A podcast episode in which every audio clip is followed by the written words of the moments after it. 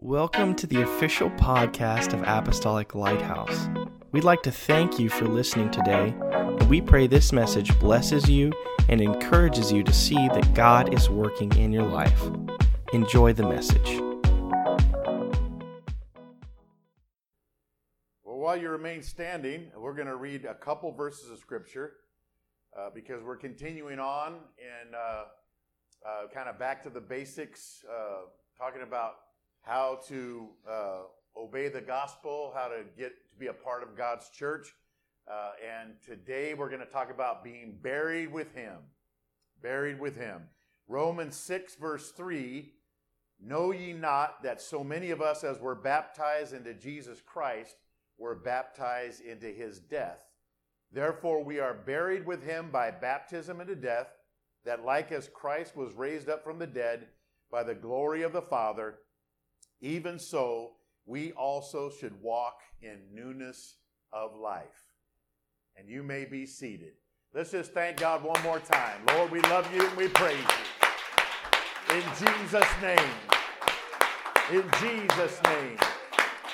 Amen, amen, amen. Buried with him.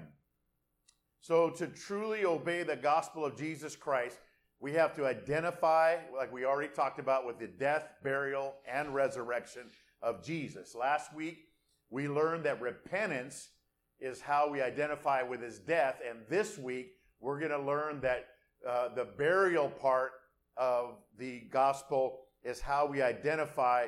Uh, this week, water baptism is how we identify with the burial part of the gospel. Now, um, since death always comes before burial, repentance always must come before baptism. That's just uh, common sense. Um, and uh, like I said, I think maybe last week, uh, we don't bury live people in real life, and we don't want to bury live people, uh, spiritually speaking, in the watery grave of baptism. We want to make sure that that person has repented of their sins from their heart. And that's why, uh, if I've ever uh, baptized anybody here or anybody I've ever baptized, I've always, always asked them before I baptize them, now have you repented of your sins? Have you asked God to forgive you and you meant it in your heart? Because I want to make sure that that's the profession, their confession of their faith, and then we can bury them. Amen. So, so baptism is a burial. It's compared to a burial. Uh, and a burial is we, you know, you go to a graveyard and they dig a six foot hole and they, they lower the casket down and they cover it with dirt uh, so that that casket is out of sight. And baptism is equated, uh, we are buried with him in baptism. Baptism is equated with a burial. So we, when we baptize people, we put them out of sight all the way under the ground, under the water, spiritually speaking, right? So that's a spiritual burial. Uh, we don't sprinkle uh, water on people and, because we have no Bible um, authority to do that.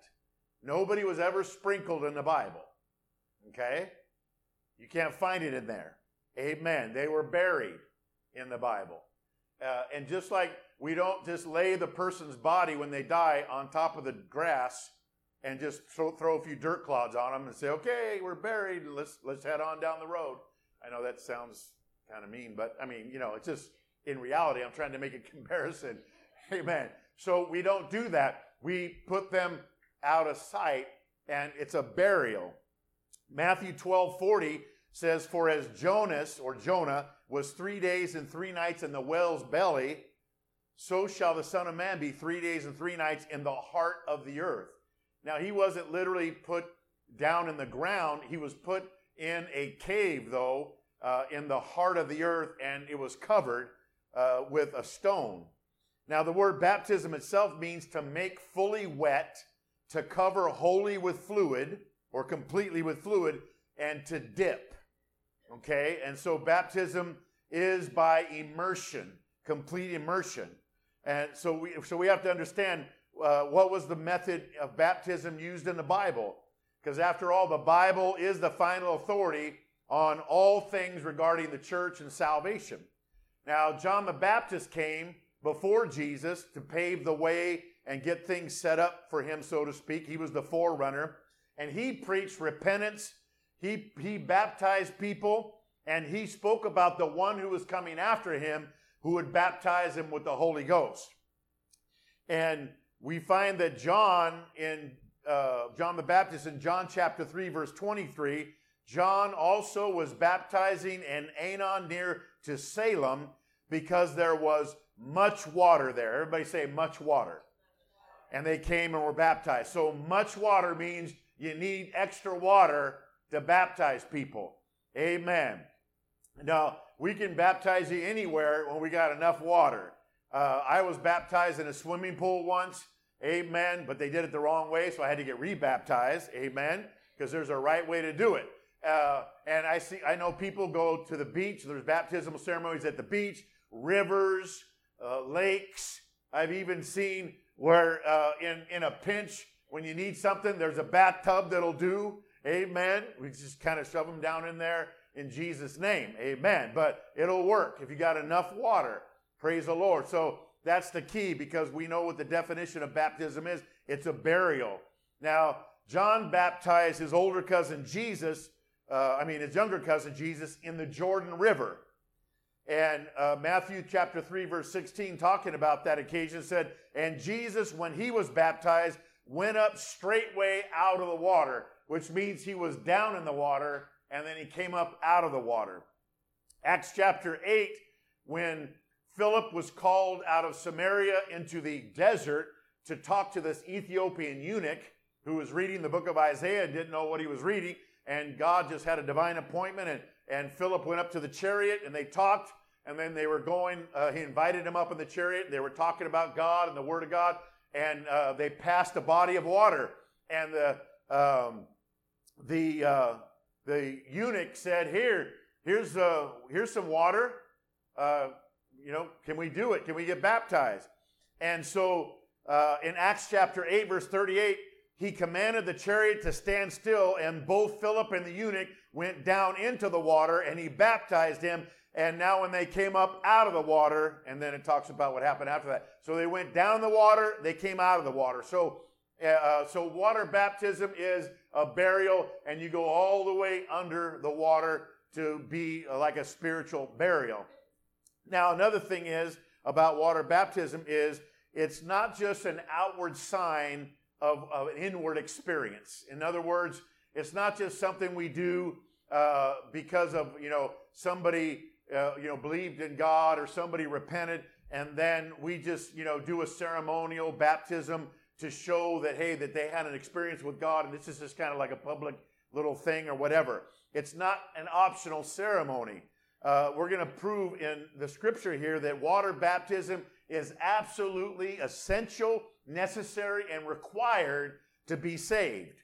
Because remember, the Bible says obeying the gospel of Jesus Christ is what saves us, and the burial is one of the things in the gospel. Now, Jesus said in Mark 16 16, He that believeth and is baptized shall be saved, but he that believeth not shall be damned or condemned.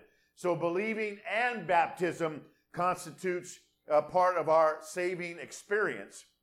Jesus told us, he told uh, us through, uh, he was talking to a man named Nicodemus in John chapter 3, verse 3.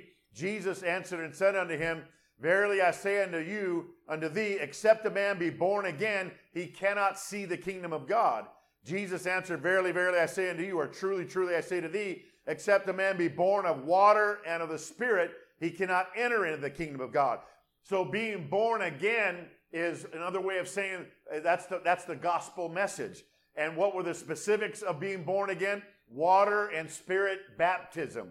Amen. So being buried with him in baptism is being born of the water. Acts chapter 2, verse 37, Peter preached the first message at the day of Pentecost when the church was born.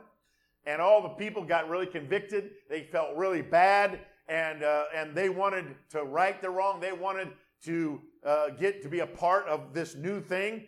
And so verse 37 of chapter 2 of Acts says, Now when they heard this, and that was this was what Peter preached, they were pricked in their heart and said unto Peter and to the rest of the apostles, Men and brethren, what shall we do?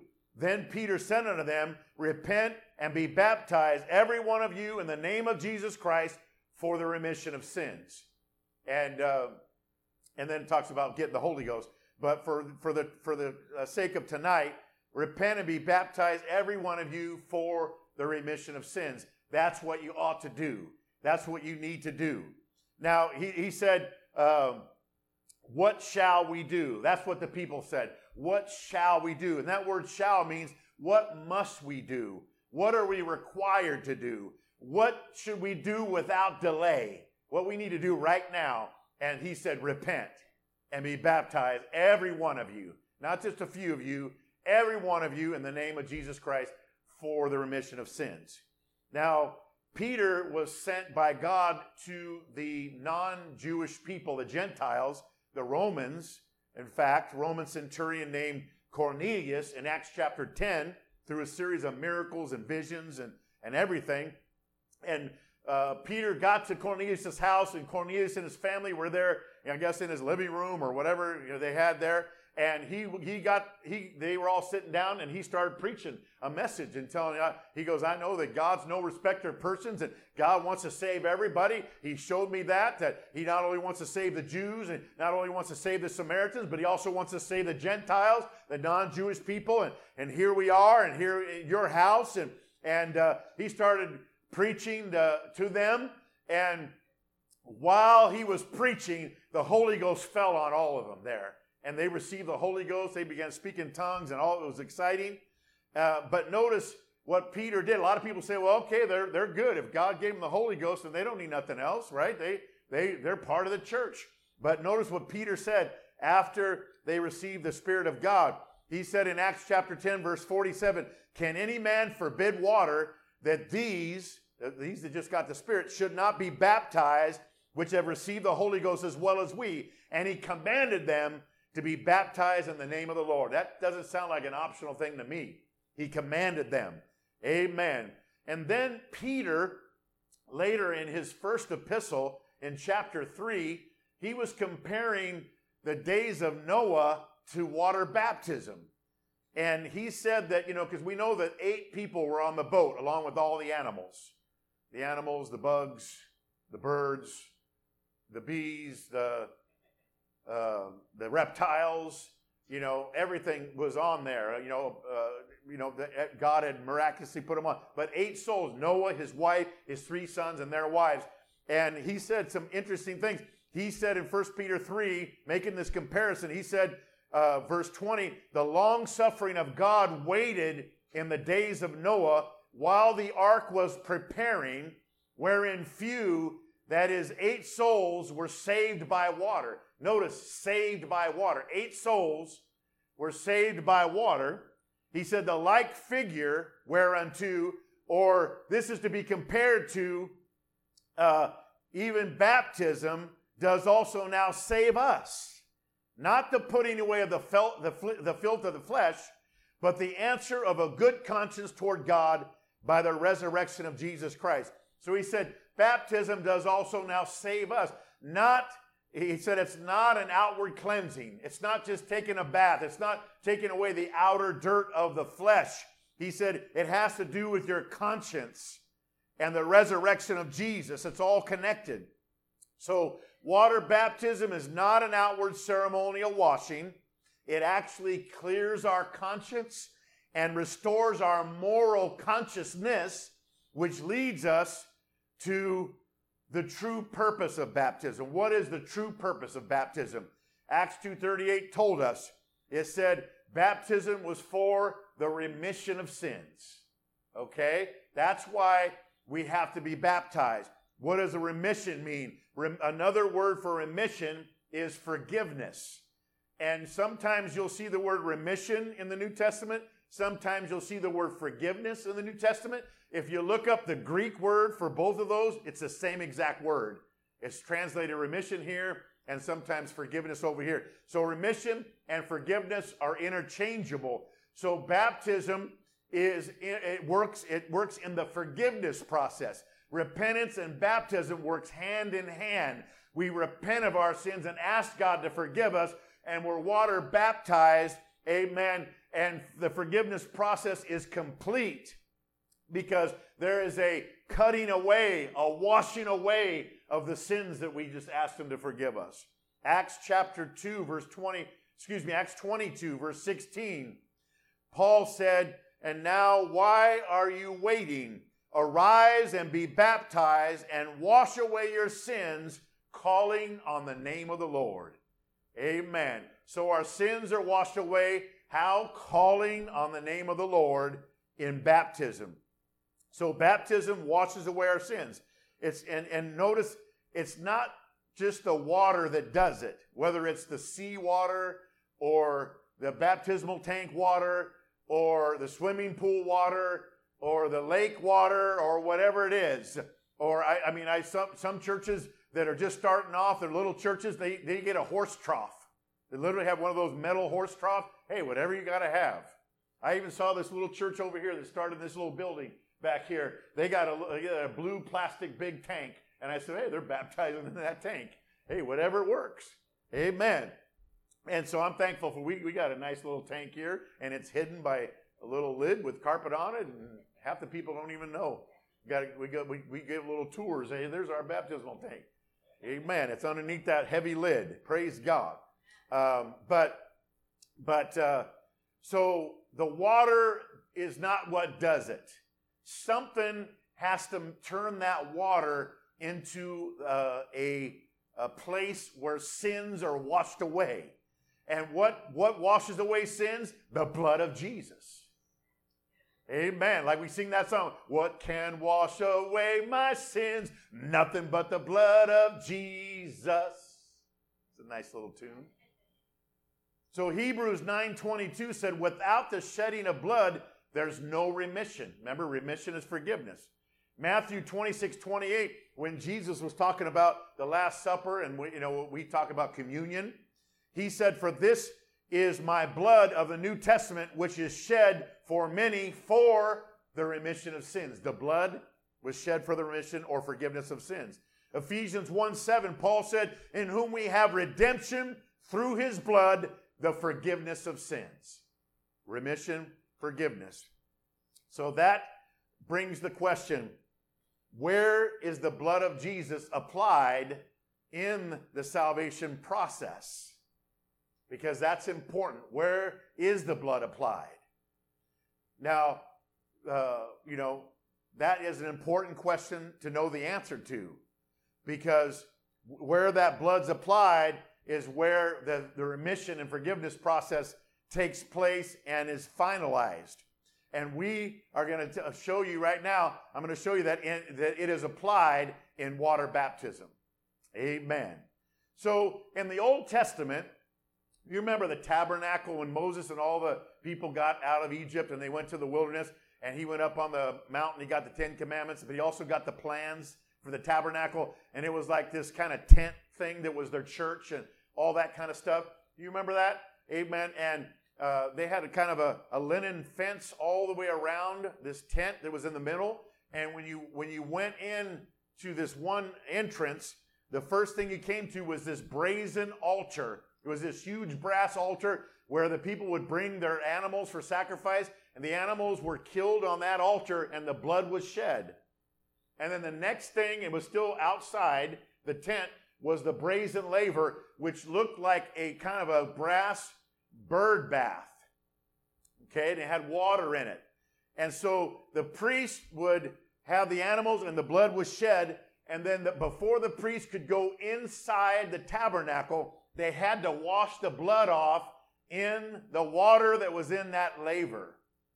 The blood was mixed with the water. The blood of the sacrifice was mixed in the water. Amen. And so that's important. So what? What? Who was the ultimate sacrifice? He, Jesus. So they were bringing real lambs and oxen and and turtle doves and all that stuff. Jesus was the ultimate and final Lamb of God, which takes away the sin of the whole world. And so, so when we repent of our sins, it's like when we die out at the altar, so to speak, and then we're water baptized and the blood comes, it mixes with the water, and we're clean. Amen. Praise God. And, you know, when Jesus was crucified, uh, a soldier came up to see if he was still alive, and he had already died. And a soldier took a spear in John chapter 19 34. One of the soldiers with the spear pierced his side, and forthwith came there out blood and water. Blood and water. Now, why did it say that? Because there's because the Bible is just total, totally full of coincidences and it doesn't mean anything. Nope. The Bible means everything, and everything means something. And so the blood was mixed with the water and the laver. The blood and the water came out of Jesus' side, and he just died for our sins. Wow, that was huge.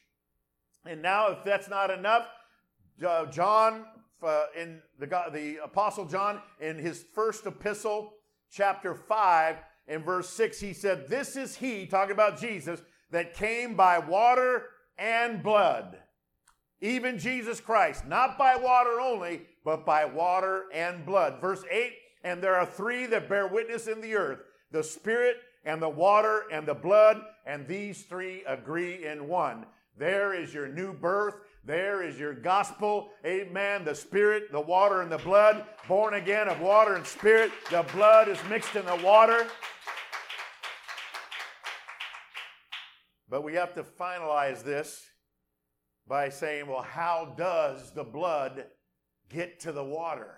Ah, how does ordinary water turn into the blood of Jesus so that it can wash away somebody's sins? Good question, everybody. Amen. And we know that that happens in Jesus' name. Amen. Remember what, uh, what we read already in Acts 22 16. That why, why are you, what are you waiting for? Arise and be baptized, washing away your sins. How? Calling on the name of the Lord. Amen. So in Jesus' name, the blood is activated. Amen. When his name is called over the person being baptized. Because just like nobody was ever sprinkled in the Bible, and let me just throw this in no baby was ever baptized in the Bible. Amen. And, and, nobody was ever baptized in any other way in the Bible than in Jesus' name. And I'm just going to give these scripture references for time's sake. Luke 24, 47, Acts 2, 38, Acts 8, 16, Acts 10, 48, Acts 19, 5, Acts 22, 16. You can listen to the podcast later and get those. And those all tell that they baptize in Jesus' name. Amen. And I'm going to give you a verse that a lot of people don't know that has to do with baptism in Jesus' name because it doesn't even mention baptism. And it's in James 2, verse 7. It said, Is not, uh, is not, uh, is it not they who, he was talking in chapter 2, he was talking about people that uh, mistreat people and all this kind of stuff or whatever. And he said, Is it not they, these people who blaspheme that honorable name which was invoked over you. But it doesn't say anything about baptism. But it says an honorable name that was invoked over you. Hmm, what was that about? Let me read a little portion from a commentary, because you know there's Bible commentaries like uh, Matthew Henry and Adam Clarke and different ones. Uh, and then there's another commentary called Jamieson, Fausset, and Brown. And you know, when they commented on what James 2 7 means about the honorable name which was invoked over us, they said, they said, so that at your baptism into the name of Christ, you became Christ's people. That's what having the name, that honorable name invoked over you means baptism in the name of Christ, so you become Christ's people. So let's just kind of summarize this. Well, what's the purpose of water baptism? It identifies us with the burial of Jesus, first of all. Water baptism fulfills being born of the water, what Jesus said, being born again of the water. The second one, baptism, most importantly, remits or forgives our sins. The third one. And finally, water baptism puts us in Christ. You see, baptism puts us in Christ, water baptism, and Holy Ghost baptism puts Christ in us. So we're baptized into Christ, and then when the Holy Ghost comes, we have Christ in us, the hope of glory. Amen. We take him with, so it's both ways. We're in Christ, and Christ is in us.